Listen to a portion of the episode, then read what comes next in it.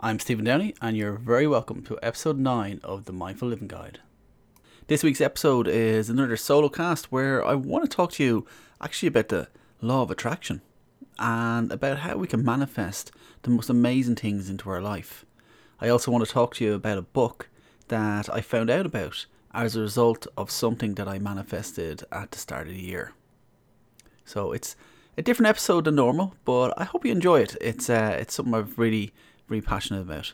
So sit back and enjoy the Mindful Living Guide.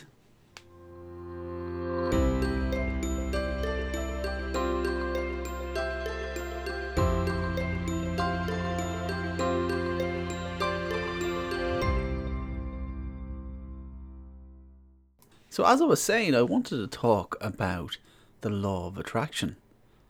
Many people have probably heard of the film The Secret, and in The Secret, they talk about the law of attraction, about manifesting, about putting out into the universe your thoughts, your wishes, and what you want to manifest into your life.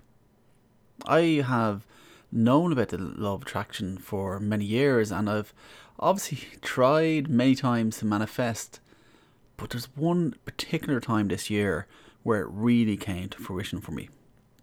Uh, it was at the start of the year in January, and I was really interested in a conference that was happening in Dublin. And I wanted to go, but there was a lot of things happening, and as a result, I didn't go. And the tickets were also quite expensive, uh, so that was also putting a dampener on it. Um, but anyway, the after the first day, I knew a few of my friends were going, and I contacted a very close friend of mine, uh, Karen Dwyer, and I was asking her all about that day, and about how it was, and she said it was out of this world. She had an unbelievable first day, and the conference was over two days. And in that moment, I just got this shiver about I need to be there tomorrow. I need to be at this. And I've been looking at posts that day, and I talked to Karen, and I said, "Listen, I really feel like I I need to be here tomorrow. I'd love to go." And we said, listen, let's just try and manifest a ticket. So I know Karen's well connected, and I thought, yeah, she, she might be able to know someone that, that I might be able to get a ticket from, someone might be able to go tomorrow. And so I decided to put it out there, put my idea out into the universe. I wrote a post on uh, LinkedIn. I said basically that I really wanted to be at this conference tomorrow, but I don't have a ticket and I'd love to put the law of attraction and karma to test and see if I can manifest a ticket. And unknown to me in the background, somebody had read that post who knew somebody who knew somebody. But I didn't know any of this at the time. But I decided I was going to go to this conference. I made sure that um, I cleared my next day, I had uh, no commitments and I planned normally I, I would get my children ready early in the morning and I planned my whole morning so that I could get the early train to the conference. Uh, planned what I would wear that day, what I would look like, and I also did something that I think was magical. I focused on one particular picture. A friend of mine had posted this on, um, I think it was Instagram, and uh, it was a picture from the back of the room and it was looking at the stage and you could just sense the energy in the room. You could sense everything that was happening.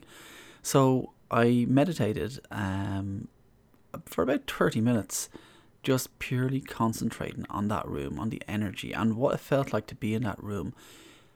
So much so that it was as if i felt like i was in that moment that i was already there. I knew what the energy was like and it was just an unbelievable feeling so I went to bed and I got up the next morning with the intention of going. And now let's get this straight from the start. I would not have gone to this if I did not have a genuine ticket. I was not going.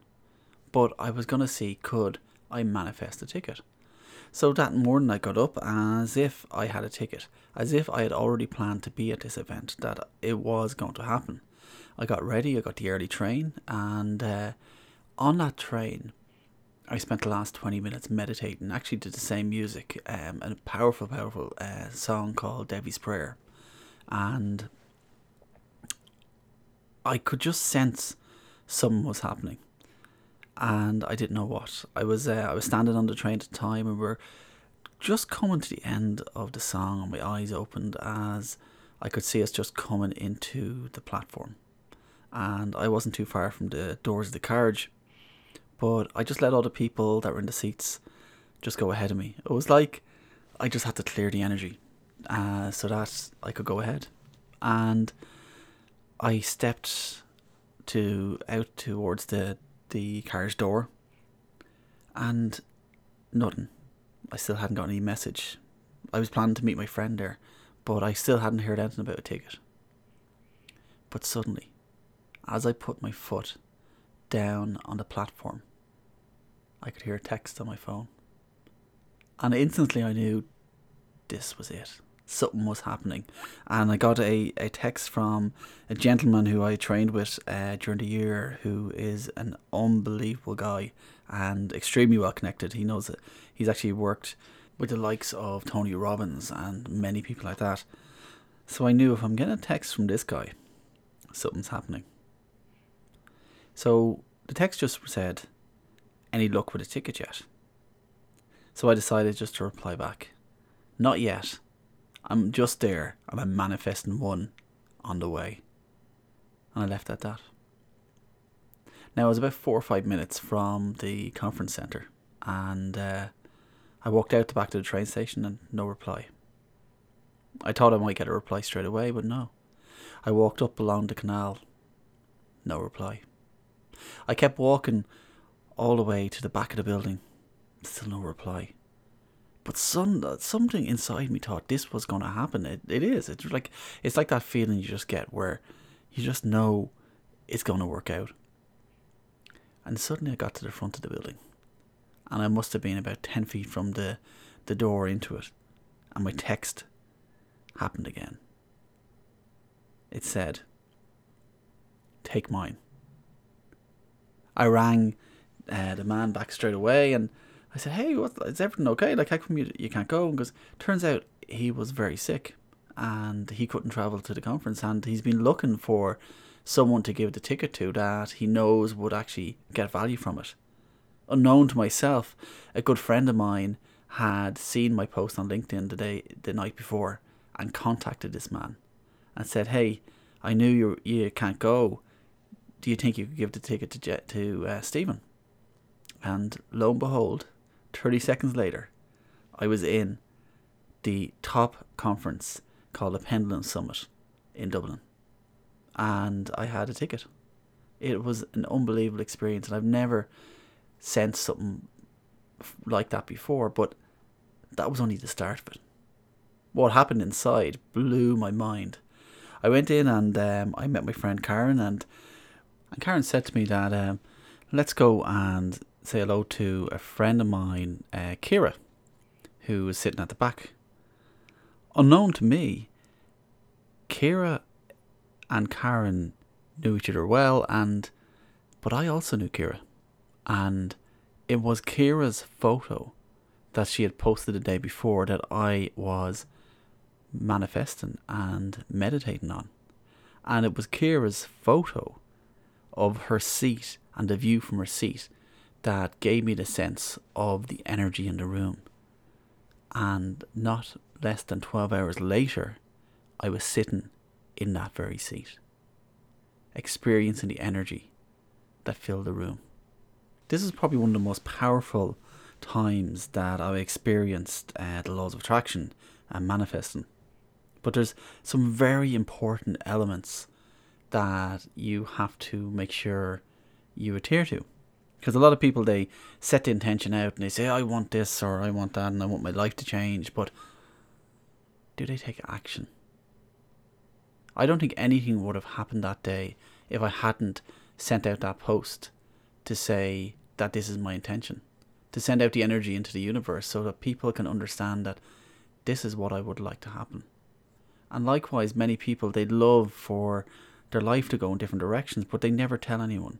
They never send that energy out or take any action. And it's in taking the action that it happens. If I hadn't taken the action that morning to get on that train, to go to that event anyway, I wouldn't have been in a position to accept a ticket. I would have probably had a day full of engagements that I couldn't I couldn't cancel. But I had taken all the actions that cleared my day the day before to get on that train and go there. I also want to talk to you about something else that happened that day because I saw some amazing speakers and they all inspired me, but one really stood out, and that was a man called Stedman Graham. For people that know, don't know him, he is Oprah Winfrey's husband, and he's a powerful, powerful speaker in his own right. But that day, Stedman did something that I thought was beautiful. He stood up there and he recited a book from start to finish, and it's such a beautiful book. I tracked it down, and the book is called The Race Life's Greatest Lesson by D. Groberg. And I'm actually going to read it today for you because I think the lessons in this book are so simple, but but it's a message that I think will resonate with a lot of people that have been hit hard this year, and um, I really hope that it helps someone. And uh, so, the race by D. Groberg.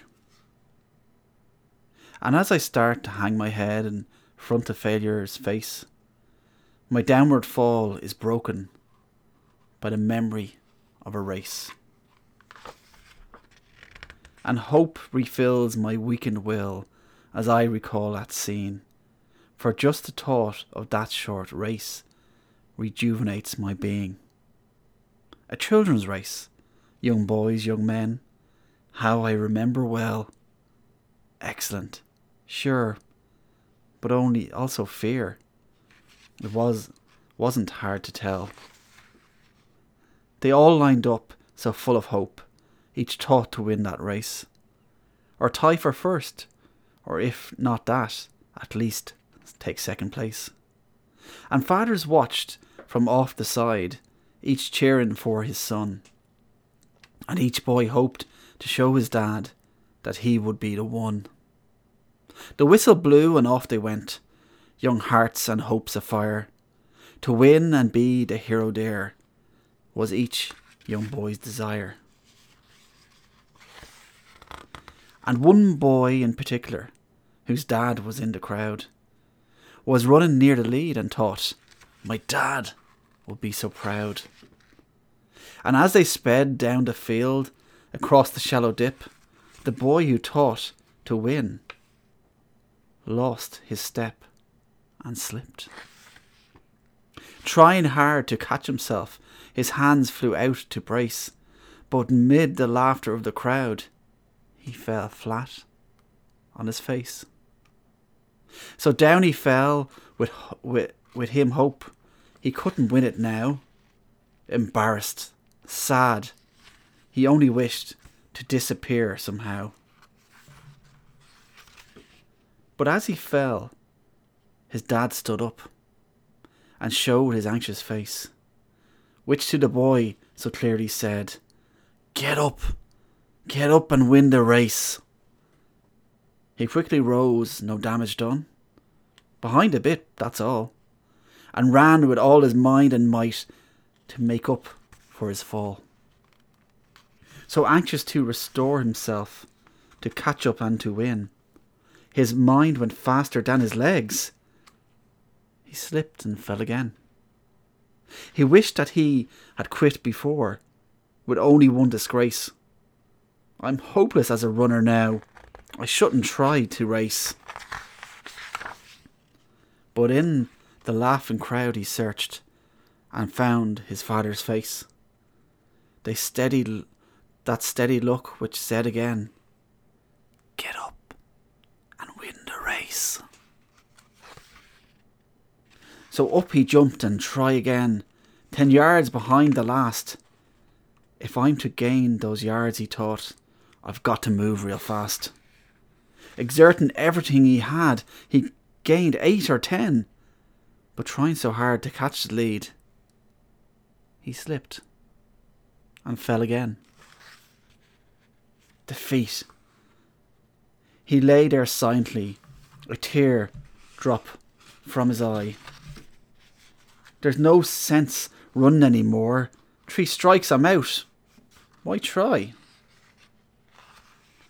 The will to rise had disappeared. All hope had fled away. So far behind, so error prone, a loser all the way. I've lost, so what's the use? he thought. I'll live with my disgrace. Then he thought about his dad, who soon he'd have to face. Get up, an echo sounded low. Get up and take your place. You're not meant for failure here. Get up and win the race.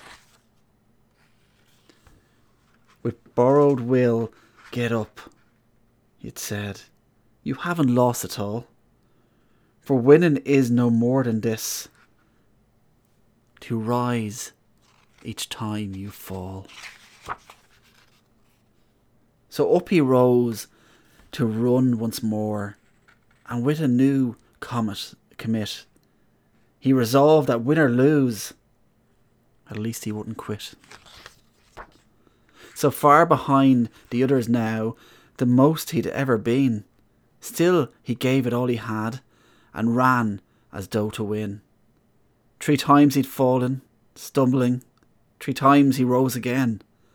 Too far behind to hope to win, he still ran to the end. They cheered the winner, the winning runner, as he crossed the line in first place. Head high and proud and happy. No falling, no disgrace. But when the young the fallen youngster crossed the line last place, the crowd gave him the greater cheer for finishing the race. And even though he came in last, with his head bowed low and proud, you would have thought he won the race to listen to the crowd. And to his dad, he sa- sadly said, I didn't do too well. to me, you won, his father said. You rose each time you fell. And now, when things seem dark and hard and difficult to face, the memory of that little boy helps me in my race. For all of life is like that race, with ups and downs and all. All you have to do to win is rise each time you fall. I just think that's such a beautiful, beautiful book and a beautiful story for people right now. People who may feel like they're falling and falling and falling, but life's a race. We never know what's around the corner. We never know what moments we've had today that we may never have again tomorrow. So my advice is to you is be proud, get up and finish your race.